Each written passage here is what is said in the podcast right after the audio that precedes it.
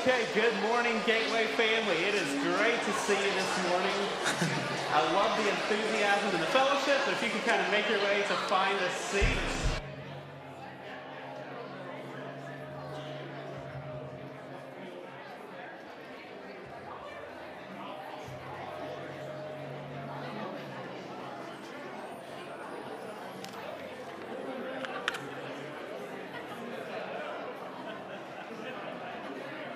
Okay, it is good to see you this morning. Just several announcements as you make your way to your seat of things coming up in the life of the church, just so you're aware of what's going on. First of all, we had a great kickoff last Wednesday night for our Wednesday night Bible study groups. We had a lot of people here in full classrooms, and it was a great evening kicking off our fall midweek schedule. Those continue this week. It's not too late to join. Last week was a fellowship introduction week, so if you've not joined yet, you have not missed any of the study itself. The studies begin this week. For the adults, uh, William Fox and I are leading a study for the men called Family Shepherds. How do we better shepherd our families and our responsibility in the home to do that, to encourage each other?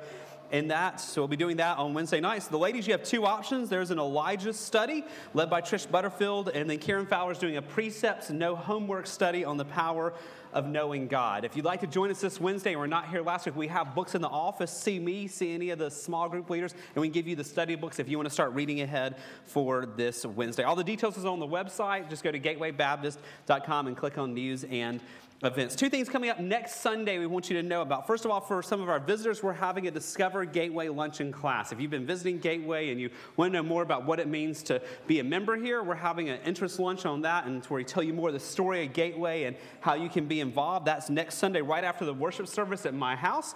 Details are on the website. We do need you to register by Thursday to know that you are coming. And for everyone else on Sunday, we are having a missions interest lunch. You heard last week from Taylor Fox in France and the work they were doing with the navigators and reaching college students in France. And so they're going to be around after church next Sunday for a luncheon in the gym. It's a free pizza lunch to have lunch with the Fox family, learn more about their ministry in France. So it's free, but again, we need you to sign up for that. Just go to gatewaybaptist.com, click on news and events, and there's a sign up form there for the missions lunch next week. Then, also coming up in just two weeks, men, we're having a Men of Faith simulcast. This is a Paul David Tripp seminar, and we'll be simulcasting it here. So, no, Paul David Tripp will not be here live in person, though I wish he was. This will be a simulcast of his teaching for men of what is biblical manhood, what does our responsibility look like to follow God as men. That's at 9 a.m., and we'll wrap up with a lunch together. It's just three hours, so mark your calendar.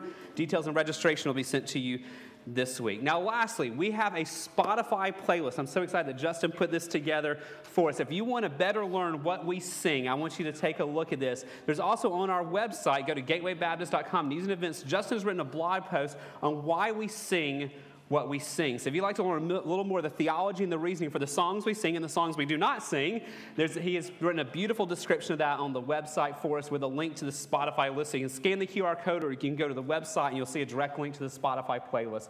But it's the songs that we typically sing at Gateway. If you want to teach them to your kids, if you want to sing them as you're driving, to better learn the things we sing congregationally, we've created a playlist on Spotify to help you with that. Well, speaking of which, we're excited that we do get to sing to the Lord this morning. And to prepare our hearts for that, can I ask you to stand? I want us to look at a scripture together as we prepare our hearts for the joy of corporate praise this morning. I want to read to us from Psalm 150 this morning. Praise the Lord, praise God in his sanctuary, praise him in the mighty heavens, praise him for his mighty deeds, praise him according to his excellent greatness. Friends, we get to praise God's greatness this morning. We're going to start off doing that this morning with a doxology. Y'all sing this together with us. Praise God from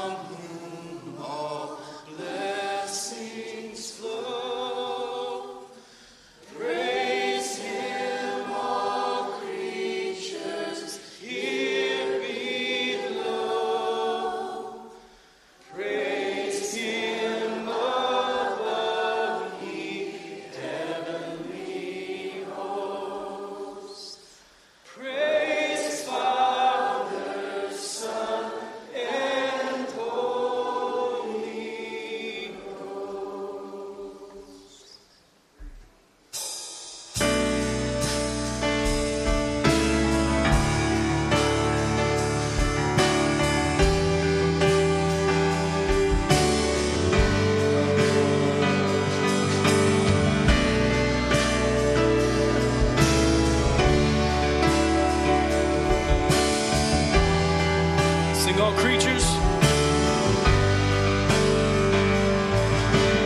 All creatures of our God and King, lift up your voice.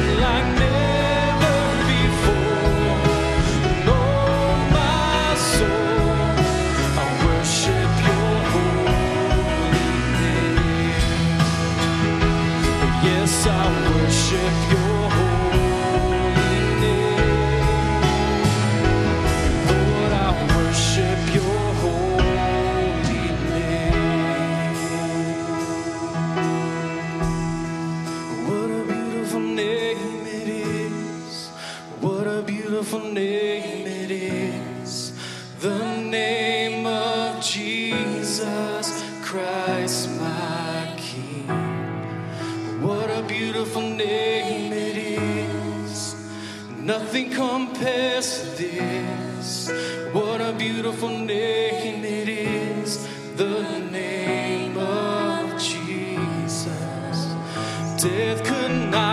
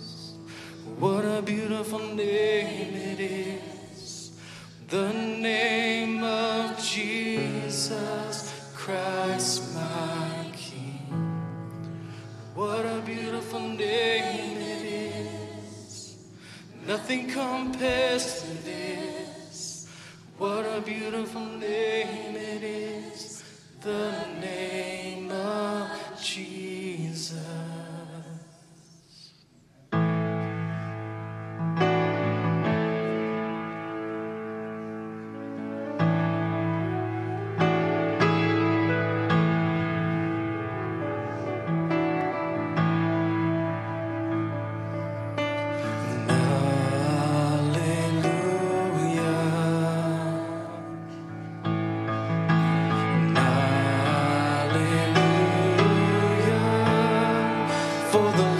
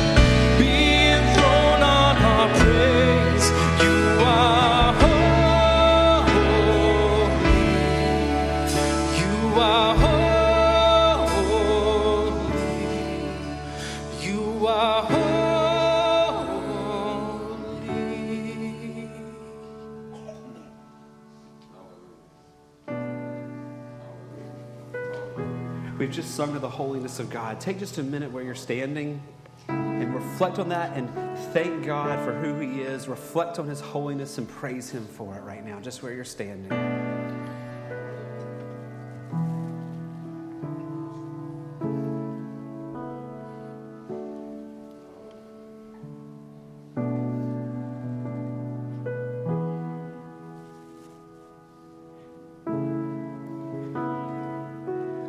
Father, what beautiful truths you've given us to proclaim today.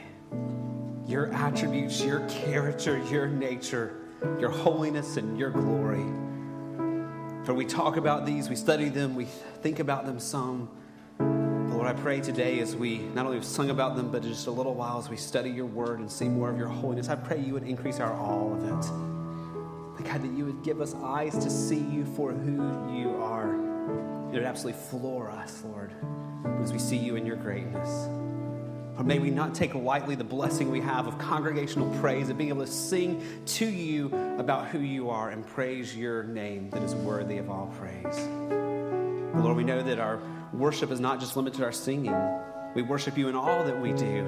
So I pray as we do baby dedications, as we have intercessory prayer times, as we study your word together, Lord, as we sing again, that Lord, all of this would be an act of worship to you, the one true God. And we ask it all in Jesus' name. Amen. Thank you. You may be seated. We get the joy right now of a baby dedication. So, Snyder family, you guys come on up here for us. This is an act of celebration for us as a community of faith together. This is Jonathan and Megan Schneider with their older ones and also now with baby Madeline. They're a new family to Gateway this year, and so thankful that God and His promise has brought them to Montgomery for this season, and so so thankful that they are here standing before you today. So, so why is the family standing on the platform in front of you? They're church family today because ultimately they believe that God is Lord over all. Ultimately, they believe that God is sovereign over all things. As such, that's not just some theoretical knowledge that affects how we view family. If we believe that God is Lord over all, then we understand our children come from Him that they belong to Him. They're, we talk about our children a lot and your children, but we ultimately realize they're God's children. They belong to Him and trusted to you guys for this season. And we see that truth in Scripture. Psalm 127 says, Children are a heritage from the Lord. They belong to Him and they're given by God to you guys for this season. Likewise, we see in 1 Samuel chapter 1 this beautiful picture of Hannah praying for a child, and when God answers her prayer, she takes him to the temple. And in 1 Samuel 1, she says, For this child I prayed. And the Lord has granted me my petition that I made to him. Therefore, I have lent him to the Lord. As long as he lives, he is lent to the Lord. Now, you guys know that's hard, right? Because when, we, when God gives us blessings, I was talking to Miss Donna about this earlier, we tend to want to close our hands around them. But in parenting, you know that these blessings God has given you, you hold with an open hand because they are God's who entrusted to you for this season. And so they recognize that Madeline, along with their other boys here, are a blessing, a gift from God, and an incredible responsibility, as you already know. So here's the challenge to you, the charge to you about Madeline this morning Deuteronomy chapter 6, verses 5 to 7. You shall love the Lord your God with all your heart, and with all your soul, and with all your might. And these words that I command you today shall be on your heart. You shall teach them diligently to your children. You shall talk of them when you sit in your house, and when you walk by the way, when you lie down, and when you rise. That is a powerful command and one we can only do by God's grace to delight in the Lord ourselves, all our heart, and to talk about them and fill our home with the knowledge of the gospel and the truth of God. Likewise, Ephesians 6 4 Fathers, do not provoke your children to anger, but bring them up in the discipline and in the instruction of the Lord. Again, what a weighty task God has given to us to teach our children the ways of God. So, a few questions for you guys, and then, congregation, you're not off the hook. I got a question for you guys in just a minute also. But first, for you guys, do you desire to seek God's grace? To have a home where you delight in God and in His gospel? We do. I know you do. Do you desire to have a home where God's word permeates your conversations and all that you do? We do. I know you do. Do you recognize this day that Madeline, like your other kids, are a gift from God entrusted to you for this season? Yeah, you do. And do you commit this day by God's grace to teach Madeline God's ways, pointing her to Christ? And do you commit this day to regularly pray for the day that she will trust in Christ and walk with Him? I know you do on that. Now, congregation, you're not off the hook yet. I got a charge for you guys as well because we need one another. We talk a lot about community, that we're not in this as lone rangers, but parenting especially brings out our need for one another, our need for grace, our need for help, our need for prayers, right? And our need for community. So, Gateway family, we agree to pray for Megan and for Jonathan as they raise Madeline and their other children, and to pray that Madeline will trust Christ in early age and walk with him all her days. We agree to pray that for this family? Yes. That doesn't sound very confident. We agree to pray for this for I know you will. And let me just remind you, we've said this about many, many other families before. So I hope in your devotions and your family prayer times that you will pray for these other families that the Lord brings to mind. So would you join me in prayer as we pray over this sweet family here? Father, we are grateful for the gifts you give to us, the blessings you give to us, and we're thankful, Lord, as you bless different families with children for the gift of children to them. And so we pray today for Jonathan, for Megan, as they seek to shepherd their family and raise their family according to your ways, that you will give them much grace. As I think about that command in Deuteronomy, even in our own hearts, we see the impossibility of loving you with all of our heart, soul, mind, and strength. So, Lord, we have to cry out for grace that you would be turning our affections, turning our minds to the things of you. And then as we see the command to diligently teach your word to our children, Lord, in the busyness of life, we see how easy it is to fall short of that. And so we ask for much grace to do that. And so I pray for Jonathan and Megan today, Lord, that you would give them much grace in their hearts to desire this and then to practically live it out, to find strength to point their children to you. And on the days where they're exhausted, on the days where they're strong, and all the different seasons they walk through, that you would give them grace upon grace upon grace to have a home where your word permeates all they talk about and do. Lord, we thank you this morning, especially for baby Madeline here. Lord, thank you for the blessing she is and just the preciousness we see in her smile right here. Lord, we see that she is made by you. And Lord, what a reminder that, Lord, we are created in your image to reflect your glory. And so we pray for her that she would do that, Lord, that at a very early age you would captivate her heart.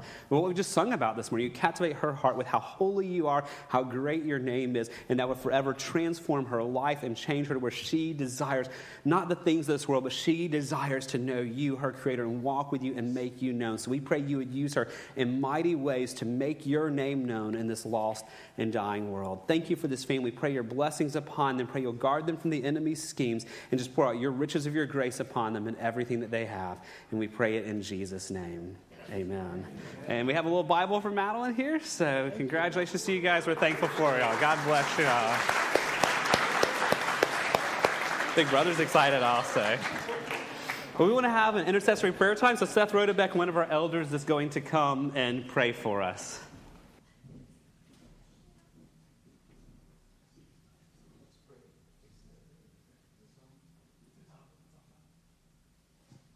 All right, let's pray together. Lord, we thank you for this day. We just thank you, Father, for your grace. We come into your presence this morning as a um, as your children, Lord. We come guilty before you. We come having sinned, and uh, we come covered by the blood of Jesus Christ. And we just thank you for that, Lord, that you have made a way for us to come into your presence. That you are holy and you call us to be holy as you are, Father. And so we just pray that you would give us a great sense of peace this morning, a great sense of joy this morning, that we can come into your presence knowing that we are your children, that we are forgiven, and we just worship you, Father. You are holy. And Lord, we want to lift up some specific requests to you as a body, Father. We lift up the Gateway Young Adults Ministry um, here, Lord. It's such a, a faithful group of people that come together each week. They meet on Thursday nights to study your word. We've seen them serve this body in many different ways, and we thank you for them, Lord. We thank you for the life that they bring. We thank you that we have a group of young adults um, that, are, that are kind of figuring out uh, life after college, life uh, early on in their career, life early on in marriage, and they're seeking after you, Lord. And we pray that you would bless them, that you would raise up leaders among them, that they would continue to serve our body well, and that you would just bless them, Lord, with a great sense of unity and community, Lord, that you would guide them and direct them. We pray for Pastor John with the Mixtec ministry here in town, Father, which I just thank you for him. He has been so faithful to minister to some of the people we've met at Capitol Heights middle school, Lord, and um, He's just always there. He's always ready to respond, always ready to go and bring your gospel to people who need to know who you are, Father. And we just thank you for Him and His faithfulness. Pray that you would bless him. Pray that he would continue to have all that he needs to take the gospel to the Mixtec community here in Montgomery, and that you would just um, just hold him up in this time, Father. Lord, we pray for Reed DePace and uh, First Presbyterian Church. They have been great partners in the Capitol Heights ministry. We meet there uh, for our after school tutoring program, and they are just so faithfully ministering the gospel. It's just an amazing story that they desired to move from East Montgomery closer into uh, towards downtown Montgomery, uh, specifically to minister the word of God. Uh, to people that are just in a very different walk of life from them, Lord. And we just pray that you would bless them. We pray that you would give them the resources they need to continue to meet there. And uh, we just thank you for their partnership and are just very grateful for them. We pray for Pastor Mark and his ministry in Haiti, Lord. Um, what, what, a ministry that is, and, and the way that he's ministering so faithfully down there in Haiti, Father. We just pray that you would give him all that he needs. We pray that you would give him energy. We pray that you'd protect his marriage. We pray you'd protect his church, and that you would continue to bless him and the ministry he has there, that your name would be made much of in Haiti. Uh, Lord, we pray for the offering today. We thank you for the opportunity to, to worship you by giving of our resources, Lord, that we can very practically put our faith in you by giving of our money to your work. And we just declare, Lord, that as we do that, that you are going to provide for us. And we thank you for that opportunity. And we pray that we would use that money faithfully to make you known here at Gateway Baptist Church. And finally, Lord, we pray for Grady as he gets ready to share this morning. We thank you for his faithfulness to prepare, to study your word, um, to hear from you this week, Lord. And I pray that you would allow him just to speak clearly today what he has heard from you this week and to encourage your people with that message, Lord, and that we would be changed by that. Lord, we just thank you. I thank you for this family. I thank you for this church. And we just uh, cry out to you, Father. We love you and we praise you. In Jesus' name, amen. Amen. And uh, Megan and I are leading kids' worship, so all the kids' worship kids, you guys can come with us today. Grades 1 to 4, yep. Head out with Seth and Megan right now. Out those doors right there. Have fun with them, guys. First to fourth grade, yep. And then parents whose kids are headed to kids worship, you will pick them up in the gym building in the blue hallway um, after immediately after the service. Megan, y'all might need reinforcements this morning. They're still coming.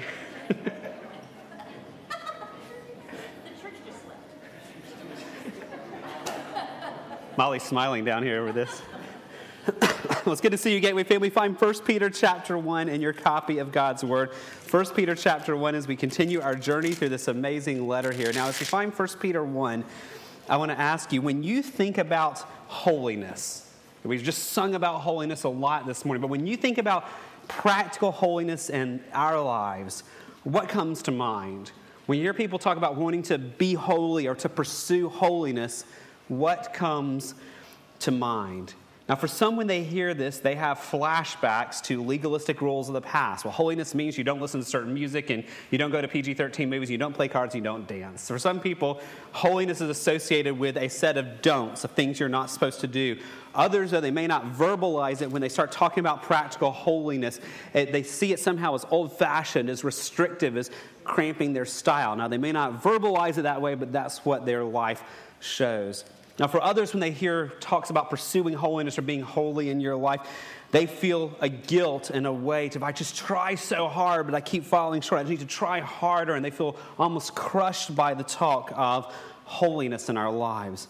But for some, when we talk about holiness and pursuing holiness, they find joy, they find purpose, and they find a great delight. And can I suggest that that last response of the thought of holiness bringing us joy and delight and a sense of purpose, it is not the norm in the church today, but it should be. A.W. Tozer, in his great book, The Attributes of God, we have it in the Resource Center, he says this. He said, Let's think a little about the Holy One and his creatures. We see that the Holy One allows only holy beings into his presence. Yet, in our humanistic day, our day of a watered down, sentimental Christianity that blows its nose loudly and makes God into a poor, weak, weeping old man, in this day, that sense of the holy is not upon the church. I think Tozer is right on that. In the day we live in, we have relegated our faith to a sentimental Christianity that makes God weak and brings God down to our level. And the sense of the holy, as he says, is not upon the church. I think so often in the church today and Christianity in general, the sense of the holy when we think about the nature of God is lacking. And the sense of the holy when we think about how our lives are to be as God's people is often lacking as well. But not to look out there, let's need to look in our own hearts in your life, when you think about pursuing holiness as a follower of God, when you think about the commands to be holy, what happens in your own heart? What does pursuing holiness mean for you in your life? Not just what you can confess with the right theology, but we call our functional theology. What does your life show you really believe about God's call to holiness? Friends, that is the question that Peter addresses next in his letter. So before we get to our text for the day, just where are we in the letter? For the last six weeks, or sorry, for the first six weeks, we focused on the introduction to the letter. We saw the grace of God on full display. God pursuing us, God giving us a salvation we do not deserve and we could not earn. We see God's grace on full display in those first 12 verses. Last week we began with verse 13 of chapter 1. That is the very first command of the letter. The first 12 verses tell us who God is and what He's doing for us. Verse 13 was the first command, the first imperative for us. So look back at verse 13 because it's foundational even to what we see today. 1 Peter 1:13 Therefore, preparing your minds for action and being sober-minded, set your hope fully on the grace that will be brought to you at the revelation of Jesus Christ. Now remember, therefore, at the beginning here, this connects everything we're seeing now to the grace of God. Because of what God has done for us, everything described in verses 1 to 12, therefore, here's what changes in our life. And in fact, the rest of chapter 1 and all of chapter 2, 3, 4, and 5 follows up on this therefore. Everything else Peter's telling us to pursue and to do is all grounded in what God has already done for us. Now, last week we saw the very first command, the very first thing that should change in our life because God's grace has pursued us is it happens in our mind. And we saw last week that God calls us to discipline our mind, our thinking, to focus on Him and His grace. That's the foundation. As I said last week, the battle is won or lost in the mind. So, with that foundation of pursuing God in our thoughts and in our mind, where does Peter go next? He goes to how we live, to the topic of holiness. Today we're going to look at verses 14, 15, and 16. It's all one thought in Peter's writing. So, yes, we're going to tackle three verses this morning, but it's all one idea here. And I want us to be looking for, as we read these verses, how does God call us to live? But not just how does God call us to live, why? Because Peter doesn't just say, go be holy. He tells us why this is so important. He gives us two reasons why this is so important. He grounds this command in two reasons. So, as we read, be looking for not only what is God calling us to live like, but why? Why is God calling us to live this way? So 1 Peter chapter 1 verses 14 to 16. Can I ask you to stand please in honor of the reading of the word of God? If you're a guest visiting with us, I'm reading out the English Standard Version. We'll also have the words on the screen for you. 1 Peter chapter 1 verse 14. As obedient children, do not be conformed to the passions of your former ignorance, but as he who called you is holy, you also be holy in all your conduct since it is written, You shall be holy, for I am holy. Would you pray with me? Father, I pray today that you would let your word come alive to us, that you would send your Holy Spirit to fill us as we look at your word, that it would be living and active and it would transform us and change us. Lord, I know as we talk about holiness, there's so much baggage we bring in of either things that we've heard wrong on this or things we've ignored on this. And so, Lord, I pray today this would be fresh to us, that you would give each of us eyes to see, ears to hear, and a heart that's ready and eager to respond to your word. So, would you do it in our life for your glory? We ask it in Jesus' name. Amen. Thank you. You may be seated.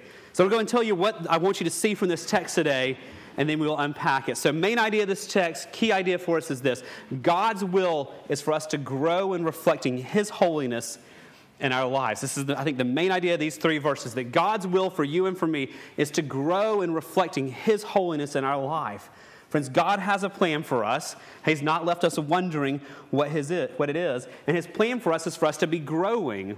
But it's not for us to be growing in the things perhaps we like to grow in, right? His plan for us is not necessarily for us to be growing in wealth, growing in influence, growing in success, growing in our career advancement, growing in our pleasures, growing in getting better at our hobbies.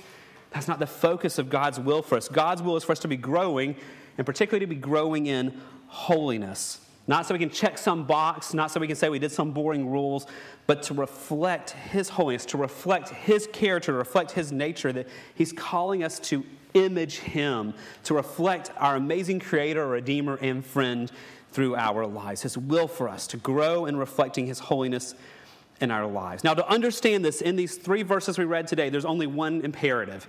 In the Greek language, there's only one command here, though in our English it looks like there may be more. There's actually only one command in the center of this sentence, and it's actually repeated twice, and it's in verse 15. Go back to verse 15. But as he who called you is holy, here's the command, the imperative. You also be holy. And that command is so important, he repeats it in verse 16 here. Since it is written, You shall be holy, for I am holy. So the simple command of these verses is quite simply just be holy. But friends, that command is much richer than I think most of us realize. Is it much more joyful than I think we normally expect it to be? I want you to see the wonder of it here. And to see the wonder of the command to be holy, Peter gives us two foundations for it. Two reasons why this is so important in your life and mine. First, who God is and second of all, who we are. So, the first reason is important is the nature of God, and the second reason is our new nature in Christ. So let's start with the nature of God. Peter grounds this command for our lives, this very practical command, in the nature of God. Go back to verse 15.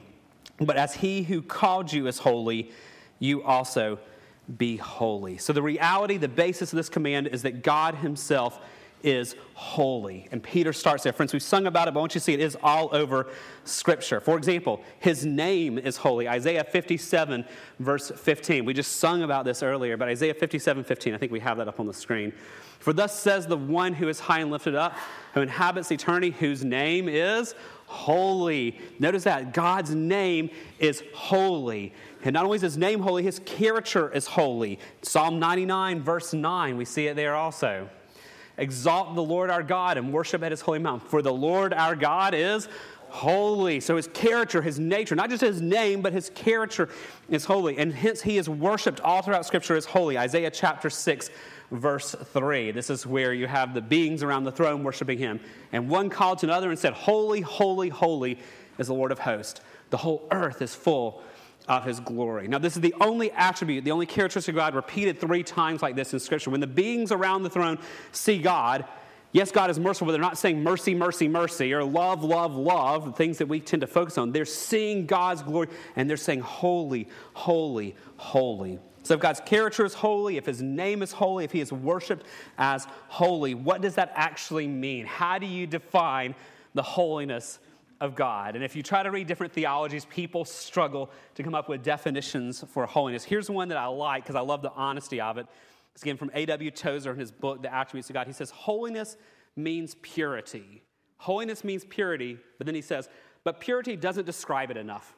So he says, holiness is purity, but, well, that's not enough. There's more. So, what is the more of holiness if it's more than purity? This is where I love Wayne Grudem. He's got a great systematic theology out there. Grudem says this God's holiness means that he is separated from sin and devoted to seeking his own honor.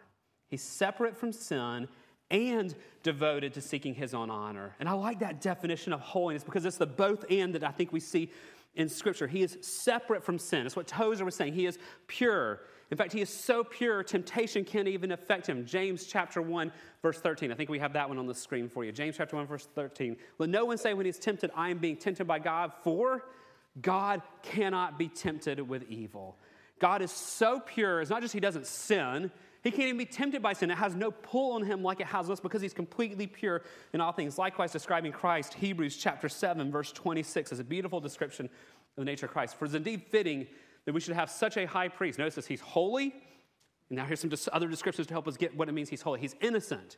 Never done wrong, right? He's unstained. He's separated from sinners. He's exalted above the heavens. It takes all those phrases to help us begin to capture the purity of God, the purity of Christ, how he is separate from sin.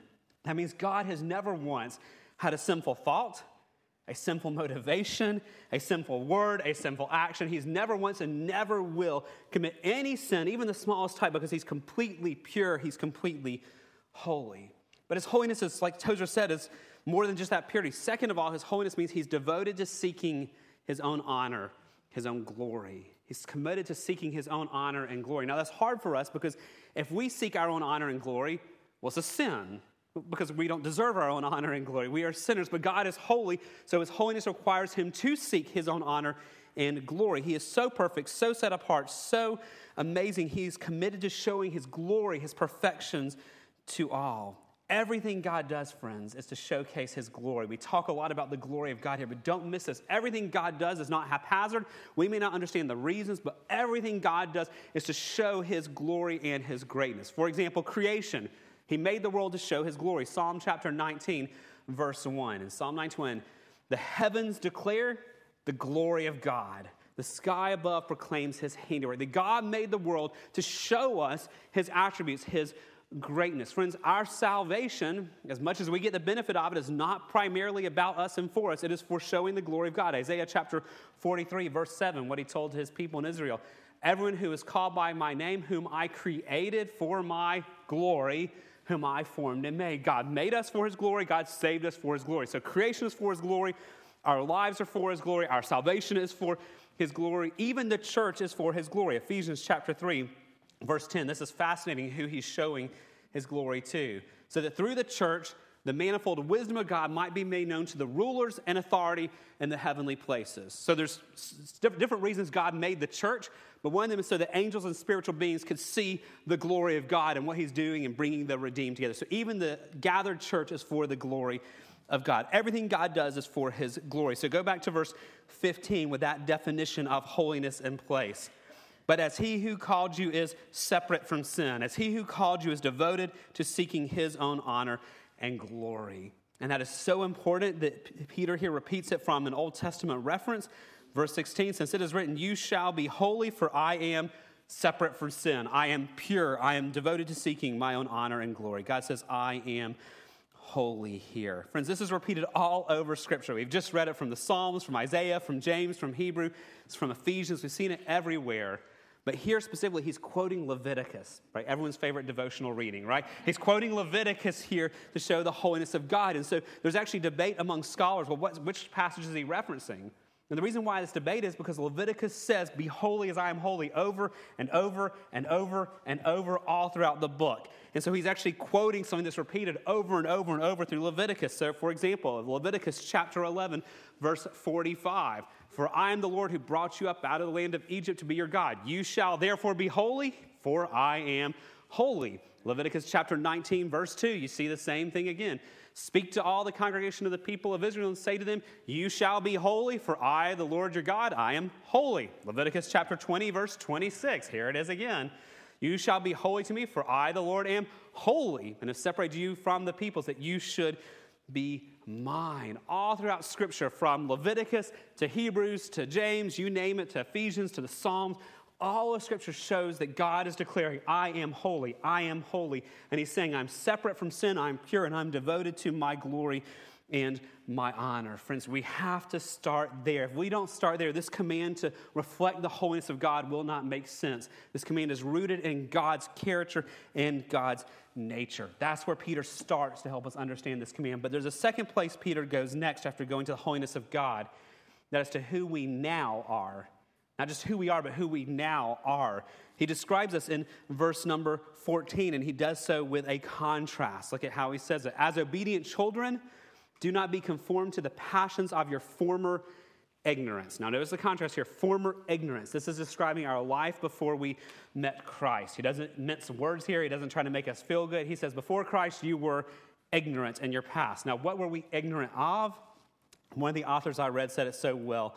We were immersed in ignorance of God's truth and beauty. I was thinking, before Christ, we were immersed. We were living in ignorance of God's truth and God's beauty.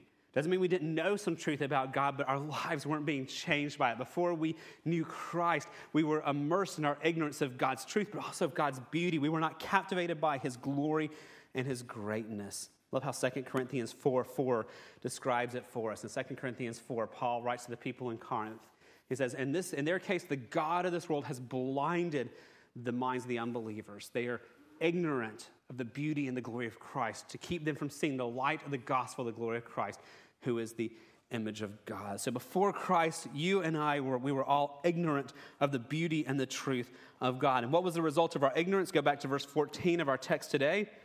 As obedient children, do not be conformed to the passions of your former ignorance. Because we were ignorant of the beauty of God, we were bound to our passions. The word passions in Scripture means our desires, and is normally used to describe sinful desires, which is how Peter uses it here. That we were slaves to our sinful desires before we discovered the beauty of God. We were bound in this, what Paul says in Titus chapter 3, verse 3, in describing us. He says, For we ourselves were once foolish.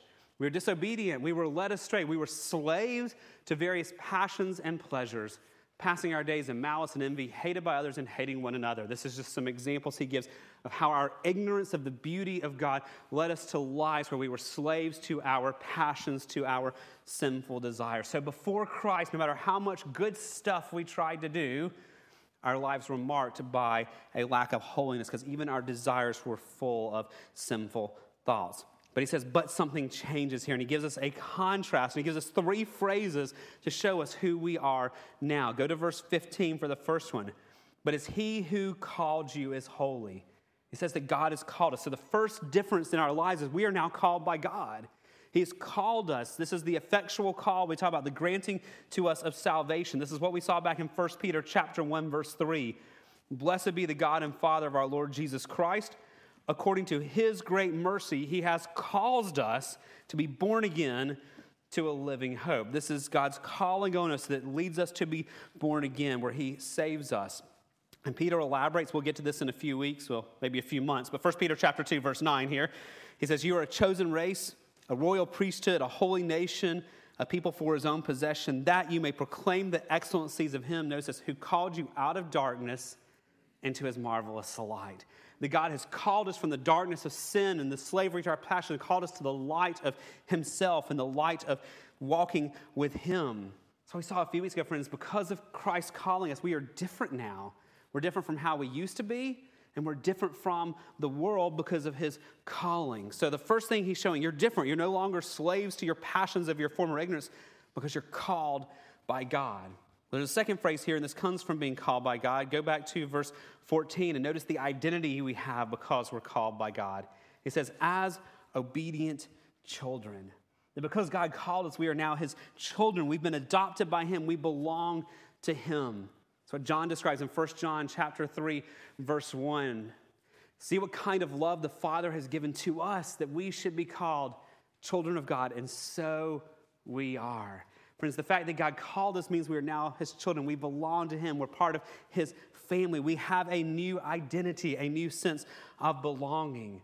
And so, if we're called by God and have this new identity, friends, it's going to change us because He's given us a new nature. So, the third phrase that shows the difference here is back here in verse 14, not just as children, but as obedient children. Now, friends, this is not a command for us to obey here. This is not an imperative. This is a description of our new nature. That if God has called us and God has adopted us in his family, he is changing our nature so that we are now obedient. Now, you hear me say it all the time. We talk about God's grace. Yes, it's his saving grace, but it's also his transforming grace. They go together. There's no such thing as God giving saving grace and not then transforming grace also. They go together. When he makes, when he calls us, when he adopts us, he also starts to transform us. Friends, if we truly know God, we will be transformed to be more like him. I mean, think about earthly family relationships. Have you ever noticed how you have picked up on things from your parents? You may not mean to do it, but there are things you do because your parents did them a certain way. There's phrases you say because your parents said them that way. There are things you like to do because your parents like to do them. Friends, there's a reason why all of my kids like Star Wars, even my two year old. There is a reason why my kids want to go ride roller coasters, a reason why they want to go backpacking because I like those things. I talk about those things, and my kids have picked up my nature. And so, kids by nature pick up the or kids by nature pick up the nature of their parents which is really sobering when i see my sin nature in my kids but that's a sermon for a whole nother day okay the point is, children reflect their parents. And the more time kids spend with their parents, the more they pick up on those particular things. How much more so if we are the children of God and we're walking with God and knowing Him and spending time Him, how much more should we be picking up on God's nature, which we just saw is holy? Friends, the more we are in the presence of the Holy One, the more our lives will reflect his holiness. Please don't miss that. Just as a child in the presence of his parents, he or she begins to pick up more of his, his or her parents' nature, the more we are in the presence of the Holy One who has called us, the Holy One who has given us a new identity, the one who has given us a new nature, the more we are in his presence, the more we, our lives will reflect his holiness. But that truth comes with a warning for us that our old ways do not let go easily here. Go back to verse 14. As obedient children, do not be conformed to the passions of your former ignorance. Friends, that means there is a reality that there's, it's possible for there to be areas of our lives where we are not conformed to Christ, where we're not looking like our Heavenly Father, but we're looking like our old lost selves. It is very possible for us as believers to have areas to where sin still has a grip on us, that we are freed from the power of sin. We keep running back to it. And instead of embracing our new identity, there's areas in all of our lives, in my life and in your life, where our lives do not look conformed to Christ, they look conformed to our former ignorance. The important question for you and for me to think about is what area of my life is not conformed to Christ like it should be? I can't answer that one for you, but it's one you need to wrestle with, and I need to wrestle with as we seek the Lord this week. What are the areas of our lives that are not being conformed right now to who we are in Christ? What are the areas of my life and your life that are still conformed to the passions of our former ignorance? Because there's so many things it could be. It could be we're being conformed to the selfishness of our past, where we're living for ourselves and more worried about self than others. It can be greed in our lives, where we're living for money or success or career advancement, things that don't necessarily seem bad, but that we've bought into the lie of the culture and we're living a life of greed like the former ignorance. It could be for some of us people pleasing, that the passion of our former ignorance was wanting everyone to like us and being willing to do whatever it took to get people to like us. That, that longing for approval still may be what is we're conformed to our old ways. For some, this, the conforming to the old ways is our speech, where our words boast ourselves and tear down others, where they create division, where they're not honest. And friends, and tragically, in so much of the American church, one of the main ways in which people are conformed to the passions of former ignorance is in our sexual lives. It plagues the churches today. Pornography, sexual activity outside of marriage. There's so much to where people who say, Yes, I'm a follower of Christ, but our lives are being conformed to the passions of our former ignorance. These passions don't let go easily. 1 Peter chapter 2, verse 11. Again, we'll get to this one here in a few months, but in 1 Peter 2, 11, he said, Beloved, I urge you, this is important, as sojourners and exiles, to abstain from the passions of the flesh, which notice this, which wage war against your soul. Friends, is any wonder you and I struggle with sin? These passions of our former ignorance do not let go easily. They are waging war against us. That means there is a real danger in any of us being lured away by any sin. None of us are above any sin. Anyone else could fall to any temptation any day because they're fighting against us, and we could fall back to our old ways. So, what does God want for us instead? God's will is for us to grow in reflecting His holiness. He wants us to grow in reflecting His holiness, not to be conformed to our old ways, but to grow in walking with Him. I mentioned last week, friends, that we don't accidentally start focusing and disciplining our minds on Jesus. It takes intentionality. Likewise, no one accidentally grows in holiness. When I see mature believers who are walking with God and killing their old sin patterns and growing in holiness, they're not accidentally getting that way. They're not scratching their heads and being like, I'm not quite sure how I'm godlier than I used to be, I'm not quite sure what happened. There was intentionality in that. It was a pursuit of God that led to that holiness. So go back to verse 15. But as he who called you is holy, you also be holy in all of your conduct. In every area of your life, speech, thoughts, your actions, your sexuality, everything, you also be holy in every part of your life. God's will is for us to grow in that. Now, how do we practically do that?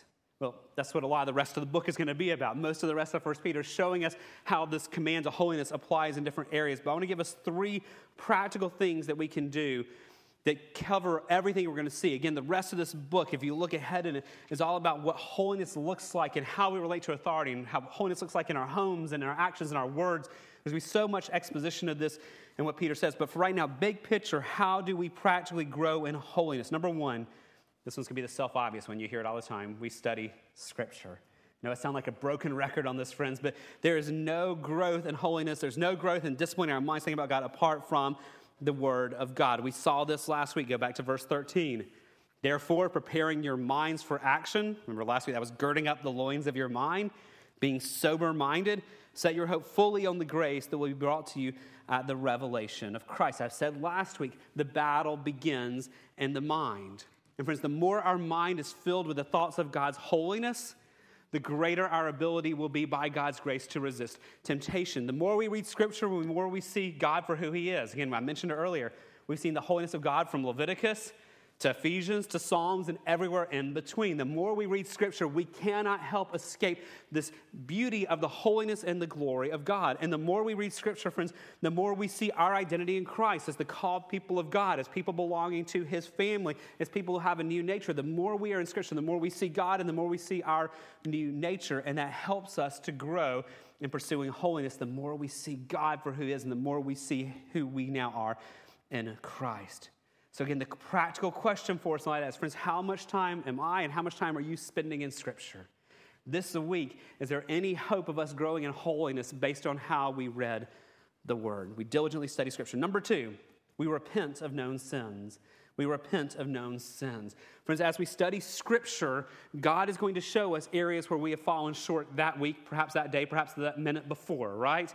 He, as we study Scripture, He shows ways that we sin even on the way driving to church this morning, right? Our lives are full of sin, and as we study Scripture, it becomes a mirror that God uses to show us where we are falling short according to His standards. So when God shows us this, what do we do? We repent. Now, what is repentance? Repentance is us talking to God about our sin.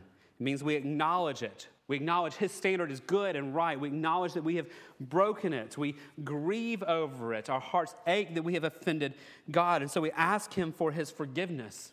But, friends, repentance isn't just saying, God, forgive me, I'm going to do it again so I can ask again tomorrow. Repentance says, God, help me change. God, I've offended you. I've broken your standard. Please, God, please help me change. And we seek His grace. If you're thinking, I don't quite know how to pray that, I can't remember that, go to Psalm 51. If you're not sure how to pray prayers of repentance, let Psalm 51 guide you. You have to do it every day and say, Lord, I send in my speech.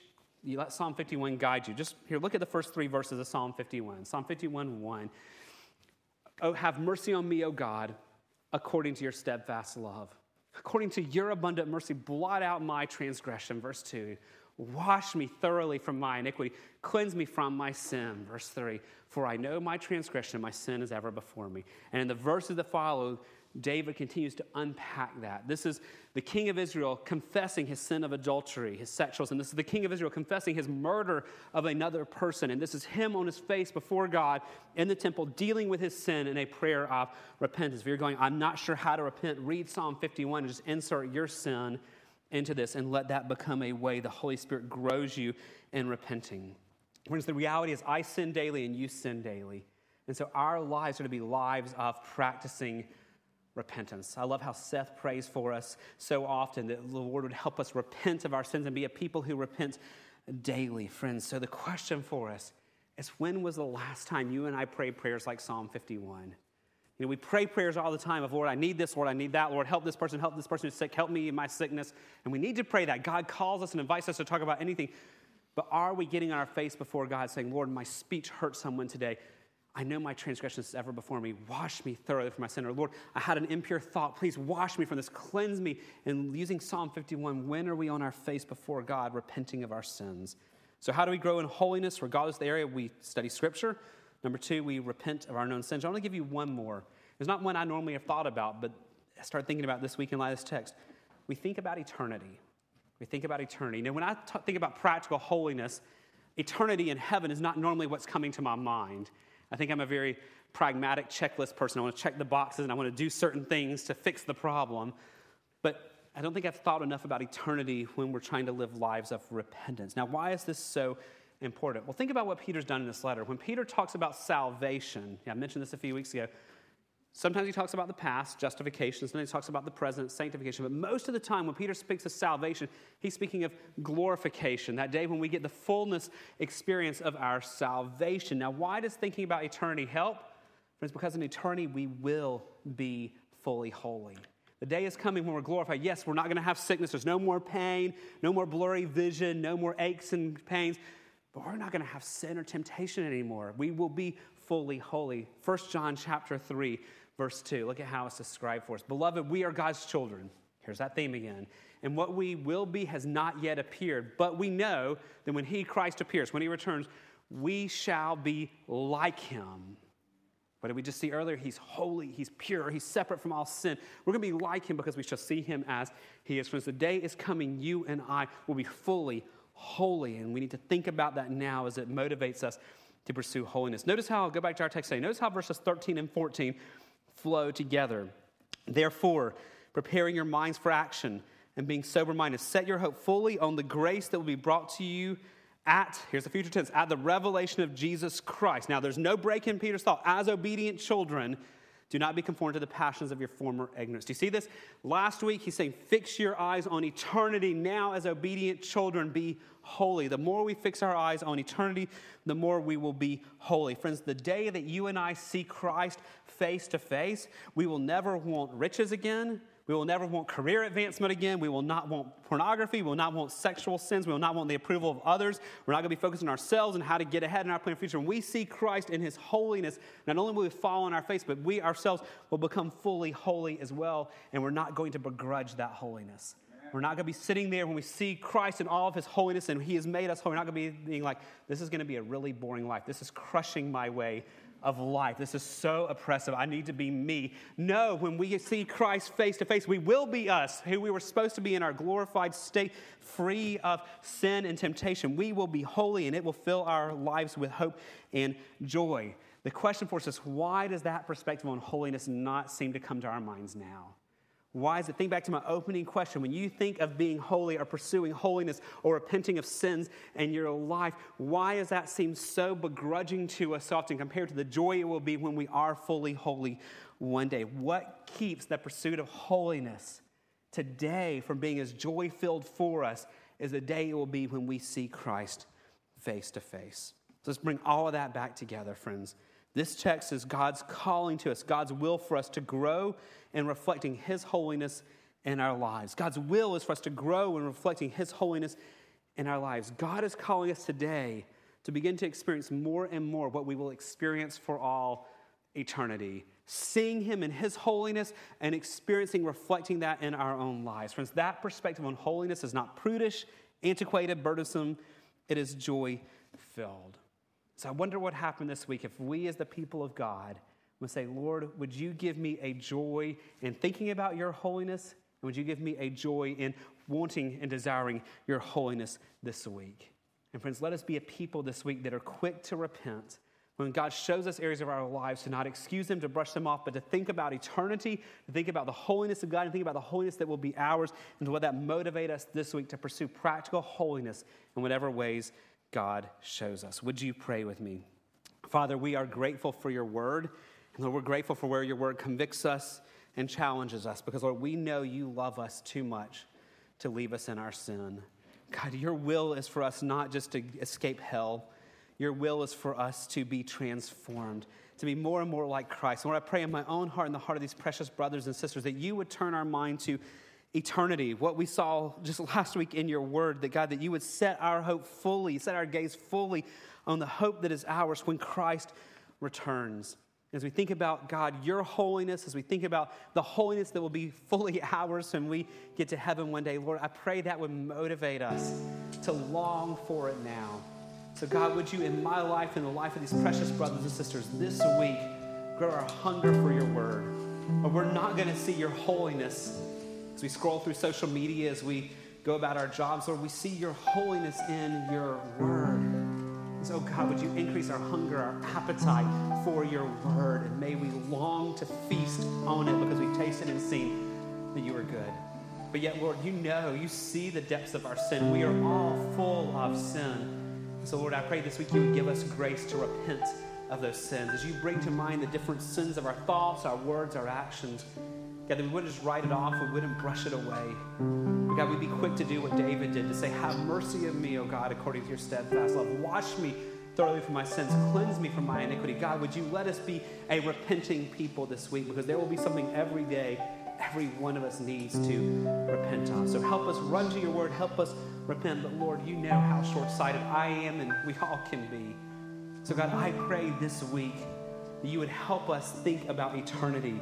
That we would think about your holiness that we will see with unveiled faces for forever that you'd help us think about the holiness that we will experience for forever, that trillions of years from now, that if we know you, we will see your holiness and we will experience your holiness with nothing to stand in the way. I pray that reality would drive us to long to begin to taste more of that right here on this earth now. So, Holy Spirit, come, fill me, fill these brothers and sisters.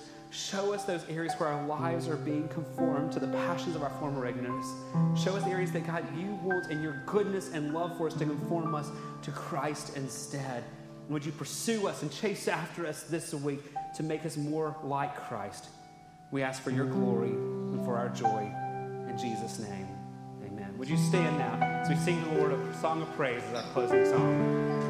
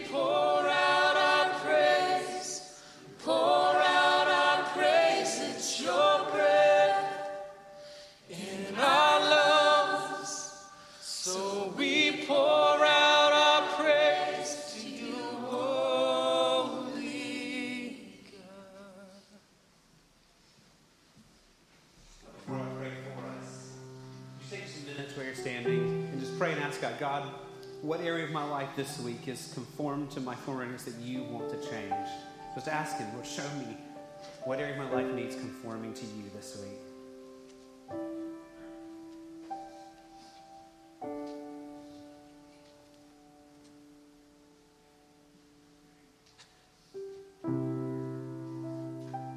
Now, would you take just a minute and ask the Lord to fill you with His Holy Spirit and to change you and transform you this week?